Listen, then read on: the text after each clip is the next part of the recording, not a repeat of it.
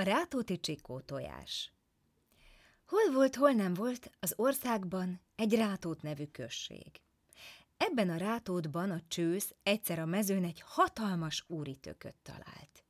Csű, fékomatta teremtette, csodálkozott. Na hát, ez már megint mi? Mert hosszú főznivaló tököt már látott, de ilyen sütnivalót még soha. Fölvette, megtapogatta, megszagolta. De a maga fejétől csak nem tudta kitalálni, hogy mi. Bevitte hát a faluházára. Ott éppen együtt volt a kupak tanács. A csősz letette a tököt az asztalra. A derék előjárók is elszörnyűködtek. Csak nézték, hol a tököt, hol egymást. Azt mondja a legöregebb, a legokosabb. Sok időt megértem, de ilyen Isten teremtményét világ életemben nem láttam még. Mi lehet ez?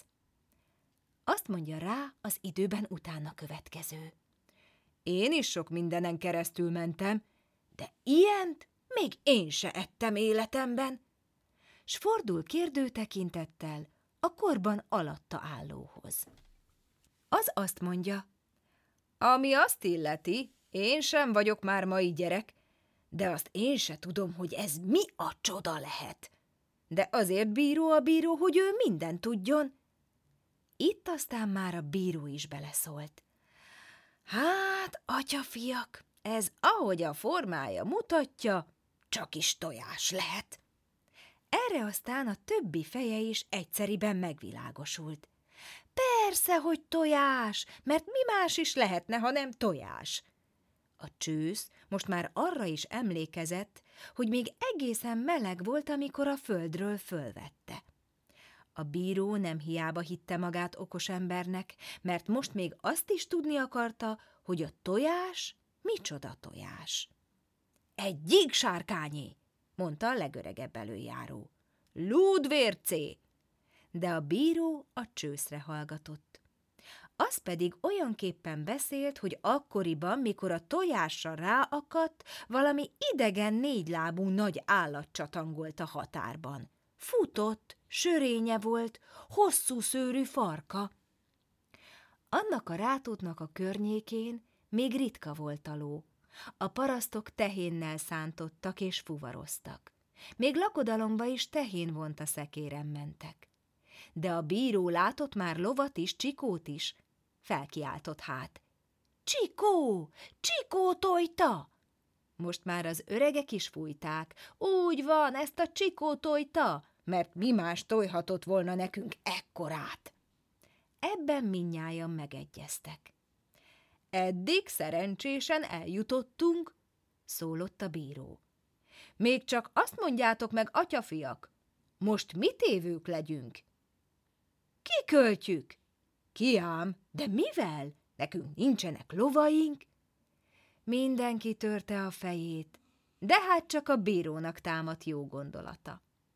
Tudjátok mit, atyafiak? Amondó vagyok, hogy ezt a drága szép tojást költsük ki magunk. Ebben aztán megint megegyeztek. Jó példának először a bíró ülte meg a tojást, aztán sorra többiek, amint kor szerint következtek. Kiki egy napig, épp úgy, ahogy a kotlós tyúk a tojásokat. Talán még ma is ülne valaki a tökön, ha a szomszéd faluban rebesgetni nem kezdték volna, hogy a rátóti kupak tanácsra rázápult a csikó tojás. Mert hogy csak nem kell ki, erre aztán az előjárók zúgolódni kezdtek, hogy ők bizony nem ülik tovább senki lovatojását. A bíró nagyon elszomorodott. Szentül meg volt győződve, hogy a kis csikó már mozog is a tojásban. Megrázta, megszagolta, megszagoltatta az előjárókkal is. De azok most már hitetlenek voltak. Az ő orruk szerint a tojásnak már szaga volt. Záp! Végtére is megállapodtak abban, hogy a záptojást kiviszik a határba egy hegyre, mert onnan épp afelé a falu felé guríthatják, amelyik a rátóti tanács lebecsmérlésében leghangosabb volt. Ennek a csodájára aztán egész rátót kivonult. Mindenki látni akarta, hogy kapja meg a magáét az a rossz nyelvű falu. előhozták a tojást. Bizony, szaglott már messziről is. Mikor az orrukat már valamennyien befogták, a bíró levette a talicskáról, s gurítani kezdte a csikó tojást. A tojás gurult, gurult, s a dombalján belegurult egy galagonyabokorba. Ott valami kőbe ütközött, és ripityára törött szét. A bokorból pedig ugyanakkor kiugrott egy pici nyúl. Erre aztán egész rátót adta a hangot, ahogy kinek-kinek torkán kifért. A pici csikó! Né-né, fut a pici csikó! Utána emberek! A nép a nyúl után erett. A dombon csak a bíró maradt. Látva, hogy hasztalan a rohanás, mert a rohanó kis jószágot senki sem éri utol, szomorúan így sóhajtott magában. Nem megmondtam, hogy a csikó már mozog. Miért is nem ültük türelemmel még egy-két nap azt az Isten adta csikó tojást?